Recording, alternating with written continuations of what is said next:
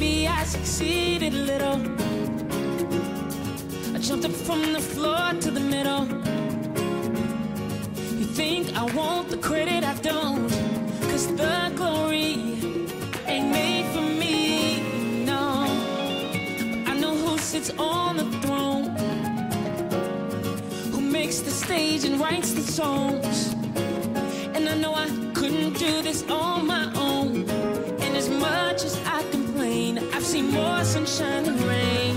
And I could thank my lucky stars, but that's not where my blessings are.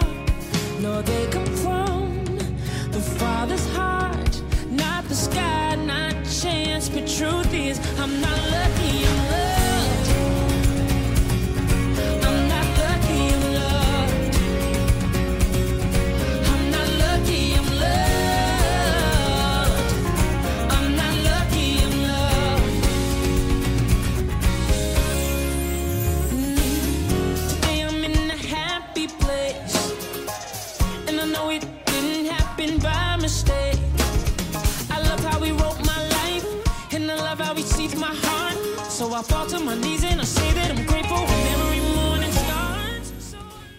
Welcome to the Greater Little Zion Baptist Church. We celebrate your presence here today with us. Enjoy the worship service as you sit back and listen to the singing as it gives inspiration to your soul, and then the preaching of the Word of God as it gives instruction to your soul. Be blessed.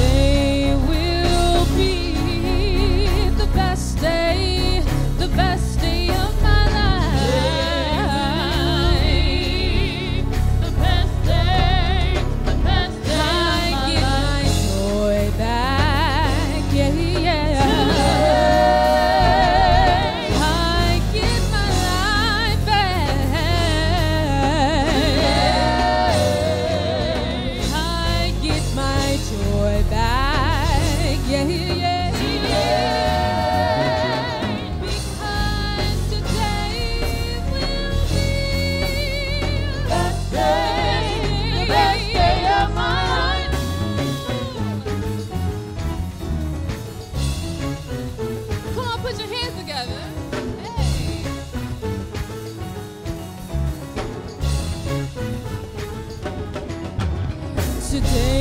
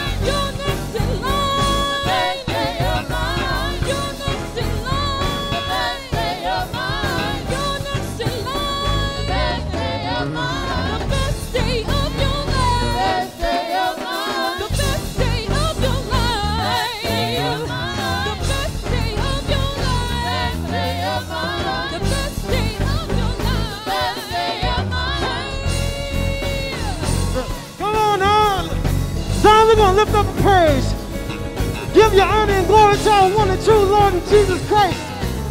Because he woke us up this morning and we're going to worship him.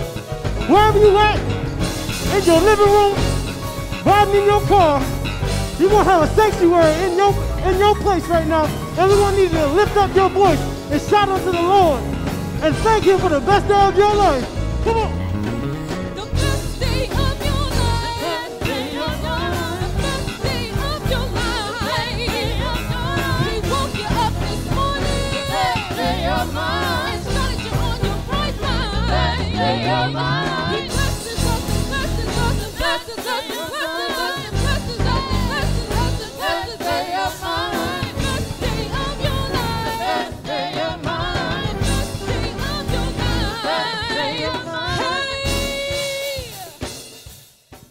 Good morning, Zion family, friends, and guests. Here are our weekly announcements.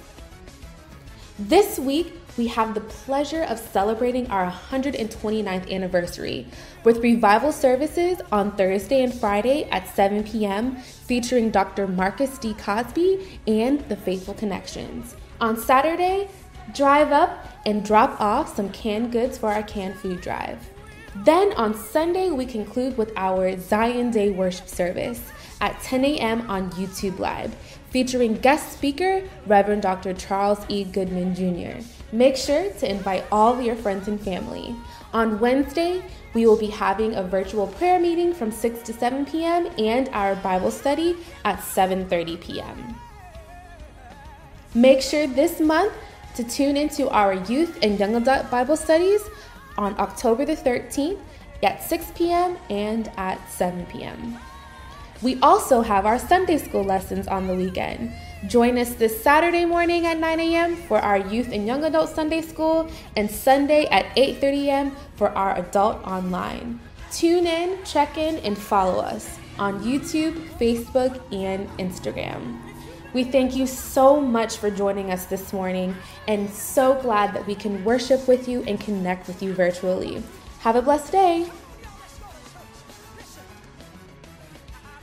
Good morning, Great Little Zion. As you gather your Bibles, if you will join me as we are going to take a journey down in the book of Psalms.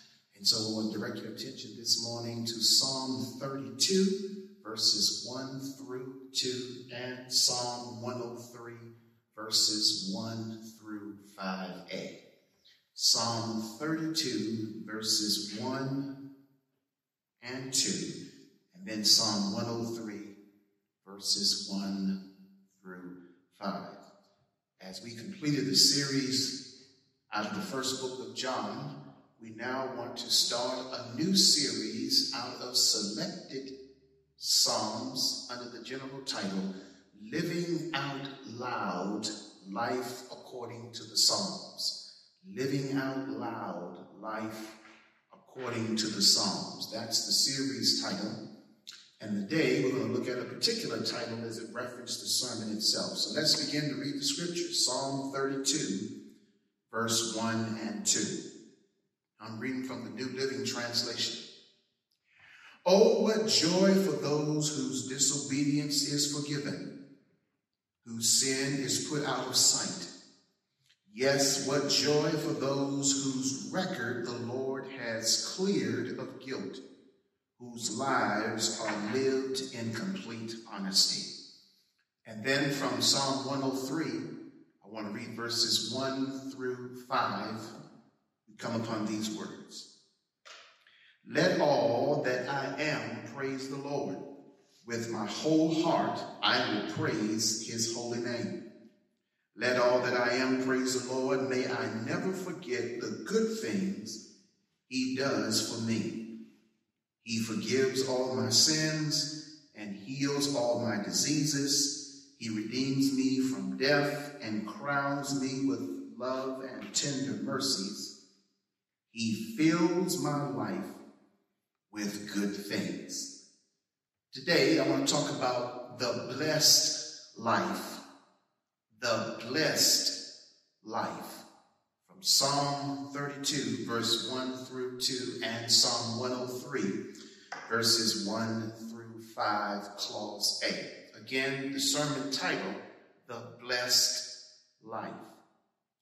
My hope is that as we concluded that first John series, I want to apply the words of Paul as he spoke them in Ephesians chapter 3, verses 16 through 19. My prayer is that those words are applicable to how the series in First John affects us. Here's what Paul says.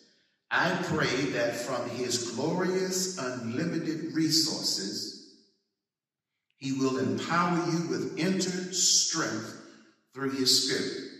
That's a part of what I pray happens to you from going through First John, that your inner being is strengthened by the word of God. Then Christ will make his home in your hearts as you trust in him. One of the reasons why I took us through First John is to increase as well as make aware, create a sensitivity to the trust factor that's needed to be expressed when we talk about the Word of God. Your roots will grow down into God's love and keep you strong. Remember, in First John, we spoke a lot about love. John identifies as that as one of his major themes, this issue of loving one another because the love of God is in us and it has to come out to depict to others Christ in us. And so my prayer is that God's love is stirred in your heart and you in return now express that to both those who are redeemed and those who are not redeemed. But that our roots would grow strong and spread in the things of God in reference to the word. And he closes out by saying that you experience the love of Christ, though it is too great to fully understand. That's the mystery about the love of God. It is so wide, so powerful, so deep, and so life changing that it's wrapped in the shroud of the mysterious, and we cannot get a full understanding of how marvelous it is. One critical manner of looking at that is because he loved us so much. And so we can wrestle with the question God, how do you love me the way that you do? It is said that one quickly discovers upon arrival in the Montego Bay, Jamaica, how persistent their shopkeepers can be, considering that their livelihood depends upon getting shoppers slash tourists to purchase their items. They can be deemed as irritating because their hard work calls for monetary reward. The story is told of one such merchant who is widely liked by his tourists, and he makes his living by carving animals out of wood. He makes a minimal profit, but when in conversation with his customers, he is known for always referring to how blessed he is. His name is Roy. When perusing Roy's shop, Nothing in that space to the eye suggests that he is blessed as he proclaims. But Roy's smile tells his customers how blessed he is because of Jesus Christ. Roy's perspective or definition of being blessed is much different than what we are accustomed to hearing and using as a definition in the Western world. Roy's demeanor poses the very interesting questions. What does it mean to be blessed? And what does a blessed life look like? As I said before, Roy would not fit our Western definition of being blessed because he is not surrounded by the things that we associate with God's blessing. He doesn't have wealth. He doesn't have prestige. He doesn't have a very prestigious occupation. He doesn't possess elaborate housing. He doesn't have upscale automobiles. He doesn't have privileged membership. Yet, when we look at how life is lived loudly out in the Psalms, Roy overwhelmingly comes to mind. Roy defines what it means to have a blessed life.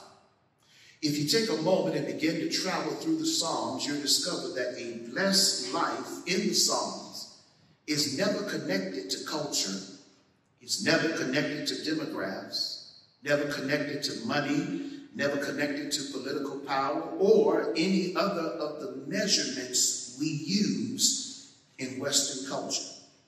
You may even find it hard to believe that being blessed really doesn't have anything to do with the fact that I have 300 cable channels attached to my television, nor does it have anything to do with getting a great return on my time. Instead, often being blessed in Psalms has to do with spiritual origins, as well as some of these final things that life seems to supply. For example, the oncology nurse who is working to care for a cancer patient is being blessed and is a blessing. She's being blessed by the patient, no doubt, in looking at how life could be and being thankful of her own condition or his own condition. But likewise, being a blessing because they're now serving someone who stands in need of their outreach. Same thing can be said about the person who may depend on you providing for them, your provision. That person is both blessed and a blessing. They're blessed because you have outreached, reached out, and decided that you would help supply what their needs are. But they are a blessing to you because they enable you to be able to live out that deep innate calling, spiritual as well as natural responsibility that God has placed on the inside of your spirit. Your employer is both blessed and a blessing. They are blessed to have you as an employee because you're a child of God, but then they are also a blessing because you are employed. The blessed life is somewhat different than what we've always been taught. It's not the accumulation of things, it's not being under the auspices of wealth, but a blessed life according to the psalm and particularly according to David's words is much different. In fact, let's take a look at the scripture and see exactly what does the psalm say about what a blessed life is. Who is blessed, argues the psalm. I only got two points today, so we're going to get through this very quickly, but I want you to hear them because they certainly are at least the starting points of how we can measure what it means to have a blessed life. Listen to David in Psalm 32. And again in verse 1 and 2. Oh, what joy for those whose disobedience is forgiven, whose sin is put out of sight. Now, if anybody should have known the meaning of those words, David would have been the one. He knows what it means to be forgiven. He stood before God guilty, before Israel guilty, before the prophet Nathan guilty. And now, as we are reading his story, he's likewise guilty before us. He's guilty of two crimes adultery and murder. And can you imagine how some responded in the town of Jerusalem after they heard about David's indiscretion? After they heard about what David has done, once he has been confronted by the prophet Nathan, and no doubt the word has gotten around after it spread for others, folks said some interesting things, probably about David. After hearing the news and after reading his history, I believe some say David needs to be kicked out. Some kind of king he is. He needs to be kicked off of the seat as the king. We need to kick out that murderer from Jerusalem who killed Uriah. In fact, his failures has disqualified him from being a king. Some of you, when you listen to that, it may ring a familiar sound of people's verbiage about your own life. You know what it means to have people talk about you when you have failed. You know how it feels as if your life now appears to be useless, all because you had a moral failure. But don't miss the point. There are two critical things about David's life that I want us to highlight and understand what David is trying to help us recognize in this text. David says, first of all, I'll tell you what a blessed life is. A blessed life is a sinner, a violator of divine standard who's been forgiven. David says, I am a living witness about what it means to have fallen from grace and what it means to have now been ostracized by those that I thought were my peers and those that I thought I was serving, they said some truthful but hurtful things about me. But David says, I know now what it feels like to have been a fallen sinner, and yet I know what it means to be forgiven. One of the great things that helped David in this context, I think, was two critical things in his failed moment. One, his anointing. His anointing kept him from being injured by Saul. Remember, Saul is consistently out trying to kill David because he's jealous of not only David's reputation, as the crowd would say, Saul has killed his thousand, but David has killed 10,000. The city was referencing David more than they was Saul. And that bothered Saul tremendously. He felt the only way to regain some level of popularity is to get rid of David. And you know how David feel. Because your work, because your effort, because your decisions, yes, led you down a road that did not bring about the kind of outcome that you certainly would have desired. But what hurt you more was when you went back looking for forgiveness, you didn't find it. Instead, you found criticism, you found ostracism, you found those who were demeaning your life and making you feel as if your life is small and countless. And yet, it was David's anointing that kept Saul from injuring him.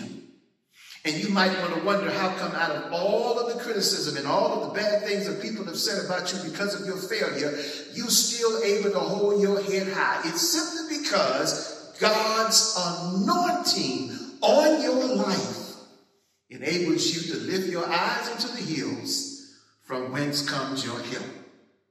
Listen to what God did. He not only had an anointing on David's life, but God permitted David to live a palace life in Jerusalem. A fallen man who committed both adultery and murder, and yet he's still living in the palace. He's still living a favorable lifestyle. Some of us can remember some of our own failures and those failures should have brought about certain consequences. But aren't you shouting right now and you are celebrating the fact that what could have been did not become because not only was God's anointing looking out for you, but God grant you some favor so that your failure absolutely did not destroy you. So David had his anointing. David had God permitting him to give him favor. And even notice that David committed four of the transgressions out of the Ten Commandments. And yet, he didn't deserve, he didn't get what he deserved. Let me say that again. David didn't get what he deserved. Both of his crimes required the penalty of death. Yet David didn't get what he deserved because God had an anointing on him and God gave him some favor. and your crime or indiscretion or moral failure didn't get you what you deserved, it's because God's favor and anointing is upon your life. And right now you can celebrate and you are happy. I know you are as you got that flashback moment to think about what could have been if the truth had been known and if the consequence would have played itself out. And you ought to be glad that the anointing kept some things back from you. He's a wife stealer. He's a husband killer. And he's now talking about how the sinner is blessed. As I said before, he ought to know. He ought to know what it means to be a sinner and how and what it means to be blessed. But guess what? He's not the only one. Listen to what the text says Psalm 32, verse 1 again. Oh, what joy for those, see you and I in that those category.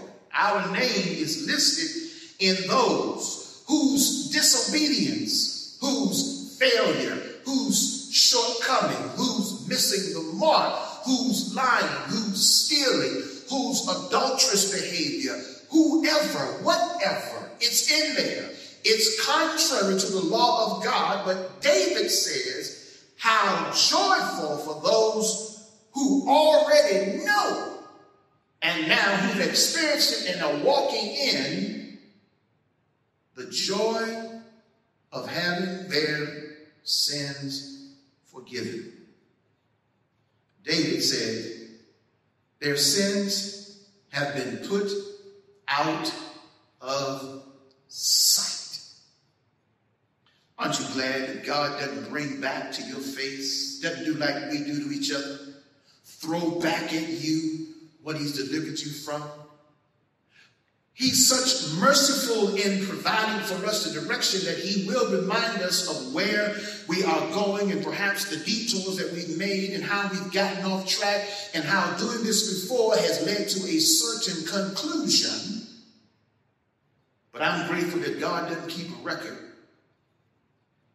of all the things that I've done wrong. That's what David says right here. He says, Yes, verse 2. What joy. See, there's a repeated aspect of joy, of shouting, of satisfaction, of celebration. Thank goodness that he doesn't hold to me what my history says. He says, What joy for those whose record the Lord has cleared of guilt. And the only way you and I can walk around today with any kind of pride and any kind of, of, of anointing is because of what the Lord has granted in his forgiveness. Listen to what David says. David says, I'm not the only one, I already know, who knows what it means to be a sinner. Because you and I, we may not have committed adultery or murder, we may not have stolen or misappropriated funds, but we are guilty of being a sinner and other behaviors that demand death. So we also join David in testifying that we too are grateful that our past life record is not held captive by God. Instead, we are rejoicing because God has forgiven our wrong, erased our record, and given us grace, given us mercy, has restored us and resurrected each of us from the ashes of doom. That's what he says. Look what he says. He says, Yes, what joy for those whose record the Lord has cleared of guilt and now whose lives are lived in complete honesty. In other words, David says, I, I got to tell you, I'm happy and I walk around with the pride, not because of what I've done, but because I know I've been forgiven. I know I've been washed. And that's how we shout today. We have been washed in the blood of the Lamb. Our lives, our record that was stained by wrongdoing has been washed away. We don't talk about that much anymore. We're all always hearing sermons about name it and claim it, believe it and receive it, about how we are prosperous and we're waiting for our destiny. Sometimes it's good just to think how grateful you should be that our past record, which would have disqualified us from many things in the kingdom of God, has been washed away. He's delivered us from the ashes of doom. Now some of you got that flashback moment and you're trying to think about, wow, where the Lord found me in a context of despair and disappointment, in a context of being disturbed and not even really recognize if I'm going to make it, and yet He lifts us up. And as our old folk would say, turned us around and planted our feet on a solid ground and washed that record clean. And so David says, I'm shouting. And I'm joining him. I'm shouting because my mess has been transformed into a miraculous walking testimony of liberation and freedom. I know I'm not the only one who look back on their life and I get to thinking, man, if I if my life was what it was then, now, a mess. Now a walking testimony of liberation and freedom. And you know that too, because of what the Lord has done. Now, I'm living, says David. We're living, says David, what's called a blessed life. Doesn't have anything to do with my car, doesn't have anything to do with my house, my clothes, doesn't have anything to do with my job, my bank account. It's merely understanding how grace and how mercy and how resurrection and how truth has transformed my context. And I'm happy about it, says David. He says, I'm living a blessed life because God doesn't hold my past against me. God has placed freedom where fear once reigned. A blessed life means living as a forgiven sinner. Listen to the words of Isaiah in 43 25, Isaiah 43 25, and he says, It is I, says the Lord, who swept away your transgressions like cloud and your sins like a mist. And Isaiah says that God says, Return to me, for I have redeemed you.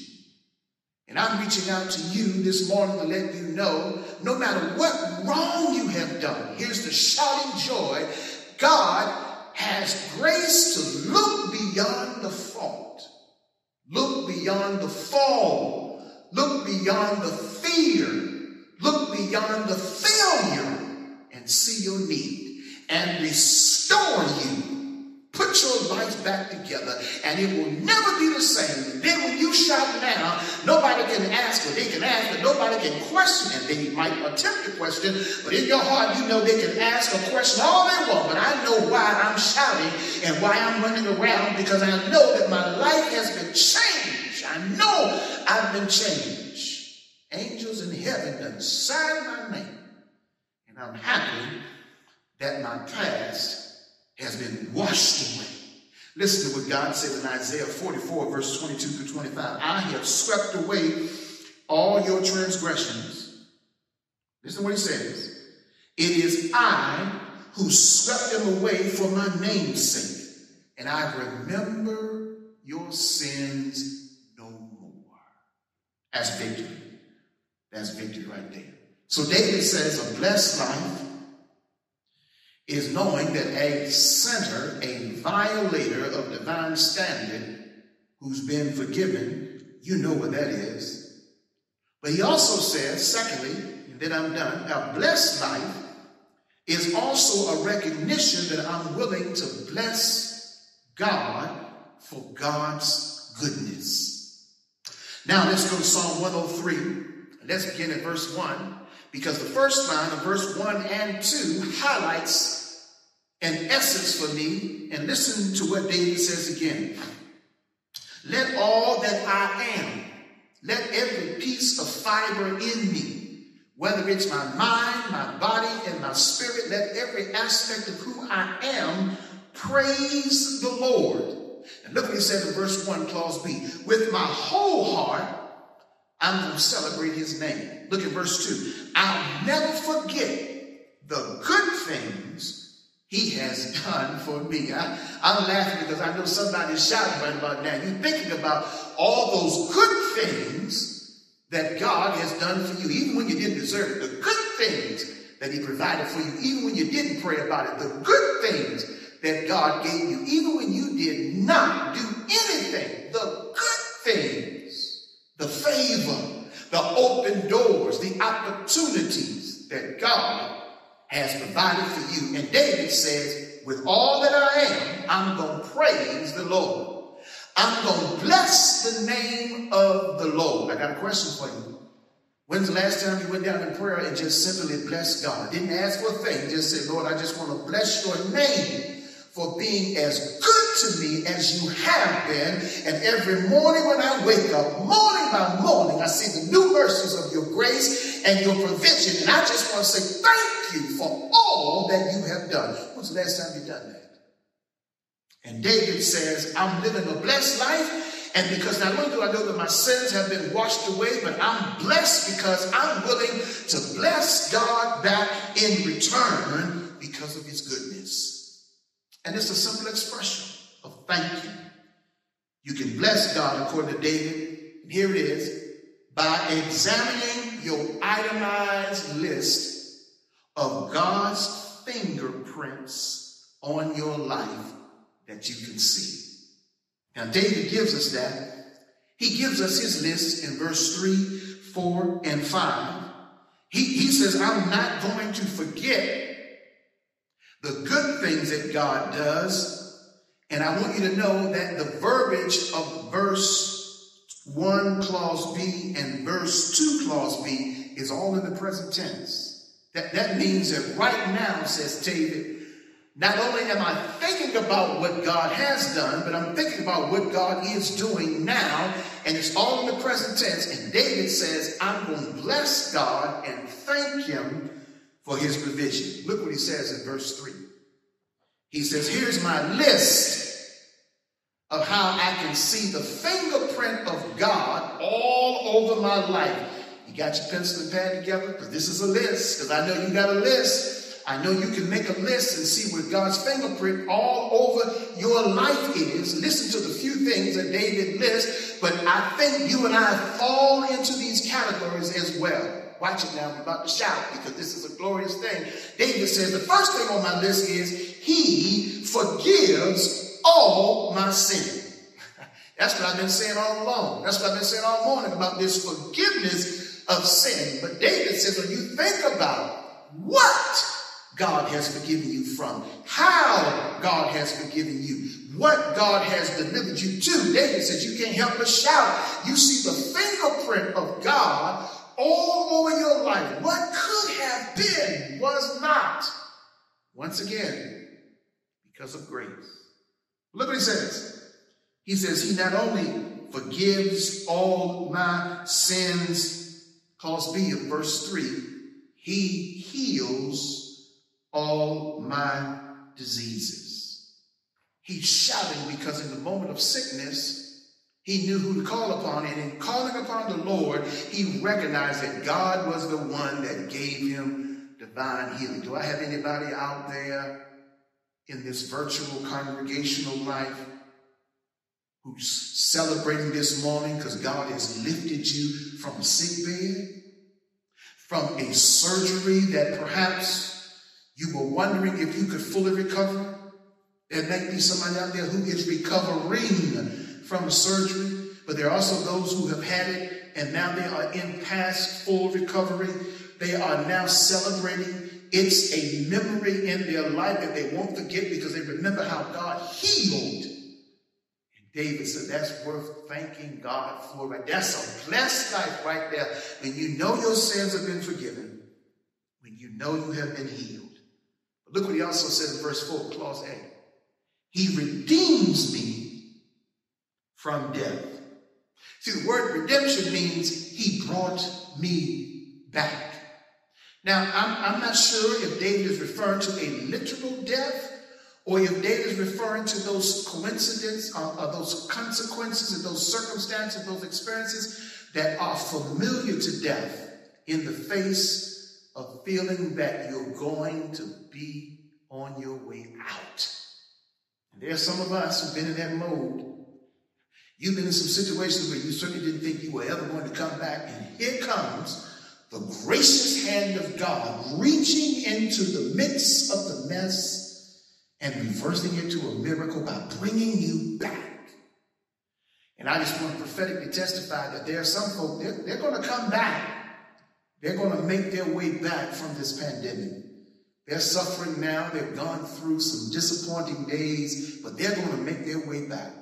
I'm believing that they're going to trust God's provision and they're just going to walk by faith and just watch God open doors. It's going to happen. Gotta believe that. I have nothing else to believe in. God has a redeeming hand to bring you back. And look what he says. He not only redeemed me from death, but he crowns me with love and tender mercy. Love and tender mercy. Love and tender mercies. See, that crowning means that God puts on my head what it means to respect humanity and to honor humanity and to value humanity. It means that whether one is like me or don't look like me, different from me, doesn't matter when it comes to humane context. There is something in me that has to display, depict, as we've been talking about in First John, the love of God that demonstrates that God is a reality. And that's what David says. God has crowned. The word crown can very well be used for the word anointing. God has set on me the spiritual connotation exhortation to not only express love, but mercy. Mercy. Because I've received it. And then there's a final thing. David says, he not only has forgiven my sins, he not only has healed all my diseases, he not only redeems me from death, he not only has crowned me with love and tender mercy, verse 5, clause A, but he has filled my life. Oh, I stand correct, present tense. He fills my life with good things. Can we testify that today? God is filling our life with good things in his divine provision, good things in his care and love, good things, protection, good things, resources, good things. We don't have a want, good things. We're able to share with others, good things. He keeps on blessing over and over again. And don't your list include these benefits? Do I have any blessed folk who are not ashamed to testify? I'm blessed and I know it. I'm blessed and I'll tell it. I'm blessed and I'm going to shout it out. I'm going to live out loud my blessed life. And then I want to close with David's words in Psalm 103 as he closes in verse 22. Listen to what he says. Let everything bless the Lord, and how I bless him also. David and I encourage everyone, everywhere, bless the Lord. Oh, my soul and all that is within me, bless his holy. I'm going to bless him as well. Because he's the one that gives me a blessed life. And that's what it means recognize that I'm a sinner who's been forgiven, and also to recognize that I'm okay in giving God God's glory for his goodness. Let's pray. Lord, we pray this morning that your spirit would ignite someone to take inventory of their journey with you, take and examine your goodness, take and examine how you bless their life in a very mighty way, and to take and examine how you have opened doors that no man can shut and how you have shut doors that no man can open. Continue to help them recognize from whom all blessings flow. And we want to thank you for giving us blessed lives. Someone today, Lord, we pray hearing us may not know what that means because they have never invited you into their life. And so that's my prayer today that in hearing this word, the first blessing that they come to recognize is you have not only forgiven their sins, but you've done it through the provision of your own son. And so, Lord, open up their minds and heart to receive the gospel. For whosoever calls upon the name of the Lord shall be saved. God will give you the glory for saving someone today calls on your name. Through Jesus Christ our Lord, we pray. Amen. If you have made that decision today, what a joy, what an excitement it is to be able to know that someone's name is now being written in the Lamb's book of life. We want to rejoice with you. So if you made a decision to trust Christ today, we just simply ask if you would contact our church office. Just let us know that I've been born again and I've accepted Christ. And I want Greater Little Zion to know because we love to be your church family as well as have you become part of this church family as well. We celebrate what the gospel will do and believe by faith someone is going to walk away from this broadcast today different than when they began. We also invite those of you who are our friends, who are our family members, as you continue your support. Thank you being so supportive of the ministry. We invite you at this time, if you would, to take out your electronic device, whether you are going to text your tithe and offering by giving, please do so or whether you're going to go to our website and participate in e-giving. We also receive your contributions by way of checks, money orders, however you do. We thank you for making this ministry possible through your faithful contribution. Well, I'm excited about this month. This is the month of October, and here at the Greater Little Zion Baptist Church, October has a special meaning. It's special because this is the month that we celebrate our annual revival, and of course, it culminates in our church anniversary. This year, we are celebrating 129 years of existence, and we give God praise for giving us that long of existence. And to help us celebrate this year, we're going to have revival on Thursday and Friday, October 15th and 16th.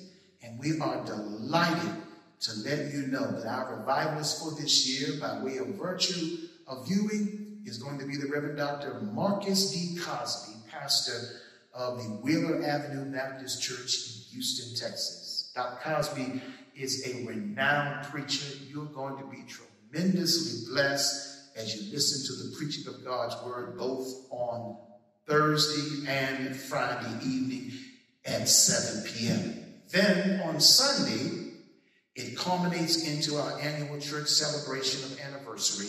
As I said before, 129 years. And we're going to have our guest preacher by way of virtual as well, the Reverend Dr. Charles Goodman, pastor of the historic Tabernacle Baptist Church in Augusta, Georgia. What a time I believe you're going to have. We're looking forward to having that experience. Listen, call your friends, invite your family, tell everybody to tune in, share the link with them that they may be able to view us on YouTube. We start each night, Thursday and Friday at 7, on Sunday morning at 10.